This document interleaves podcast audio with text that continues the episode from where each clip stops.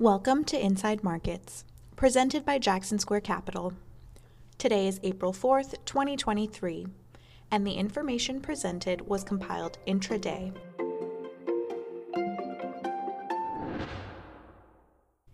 U.S. equities are off best levels and mostly lower. Cyclical value groups sell off with industrials, materials, and energy weakest, while defensive sectors and communication services advance. Tech retreats but outperforms as software ticks higher, while financials lag with regional and large banks coming for sale. Treasury yields are lower with curve steepening. 10 year yields are testing key support levels around the 200 day moving average and threatening to break lower. The dollar index is approaching year to date lows on a diverging central bank policy narrative as U.S. inflation data decelerates at a faster pace than other developed economies. Dollar weakness has gold making a 12 month high while base metals fall and crude oil trades off best levels following yesterday's 6% gain. Price action across markets follows a disinflationary and recessionary playbook. After February JOLTS jobs openings fell about 6% month over month to the lowest level in 22 months. Total job openings of 9.93 million remain at elevated levels, but the steep month over month decline opens the door for Friday's payroll data to signal early weakness in labor markets. This week also includes ADP private payrolls tomorrow and weekly jobless claims on Thursday. The RBA left rates unchanged as expected, with forward guidance signaling a potential pause while the Philippines finance minister said the country's central bank has probably done enough to tackle inflation.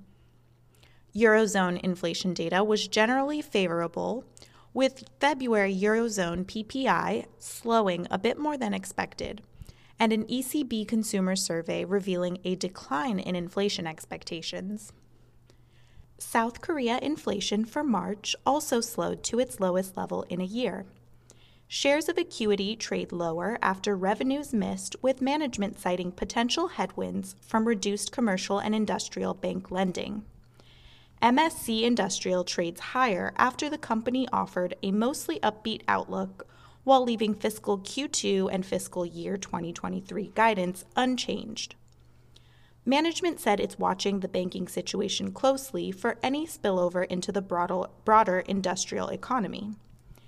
Shares of CrowdStrike tick higher during its Analyst Day, while ServiceNow and Etsy benefit from sell side upgrades.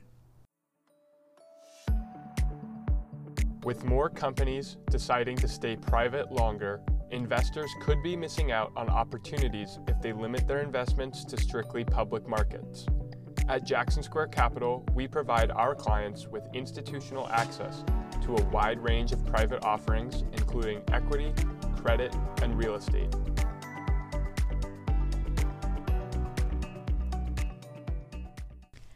Today's early recession trade is also linked to concern that OPEC's surprise production cut was a preemptive measure ahead of a future collapse in global demand. The production cut was led by the Saudis, with a well regarded economics team citing the need to balance supply and demand for the year. The production cut may complicate the Fed's outlook, but the market remains focused on Friday's jobs report and next week's CPI print in the wake of yesterday's weaker than expected ISM data. The S&P 500 has moved into a strong technical resistance range between 4050 and 4200 with a challenging fundamental backdrop. Breaking above around 4200 likely requires a change in macro fundamentals, specifically a Fed pivot. The early March peak in nominal bond yields is being used as a lazy indicator for an imminent Fed pivot. In our opinion, the peak in nominal yields simply reflects increased recession risk as the Fed continues its tightening campaign. A positively sloped 510 yield curve, which remains inverted at the moment, is our early indicator for an imminent Fed pivot. The peak in nominal yields has also started early rotation into growth sectors with tech as the primary beneficiary. Tech has led the recent equity rally with the NASDAQ 100 facing similar resistance around 3% above current levels in the mid 13,000s.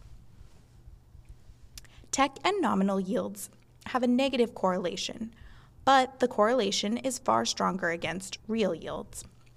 The early rotation into tech makes sense as 10 year real yields have declined from 166 basis points to 108 basis points today. Sustained levels between 107 basis points is our signal that real yields have peaked and will encourage us to add more tech exposure once risk reward for the broader market improves. Inside Markets is a publication of Jackson Square Capital a full service investment planning and management firm for high net worth individuals and listeners like you who deserve competent and thoughtful investment advice and management. Investment advisory services are offered through Jackson Square Capital LLC, a registered investment advisor with the U.S. Securities and Exchange Commission. This material is intended for informational purposes only. It should not be construed as legal or tax advice and is not intended to replace the advice of a qualified attorney or tax advisor.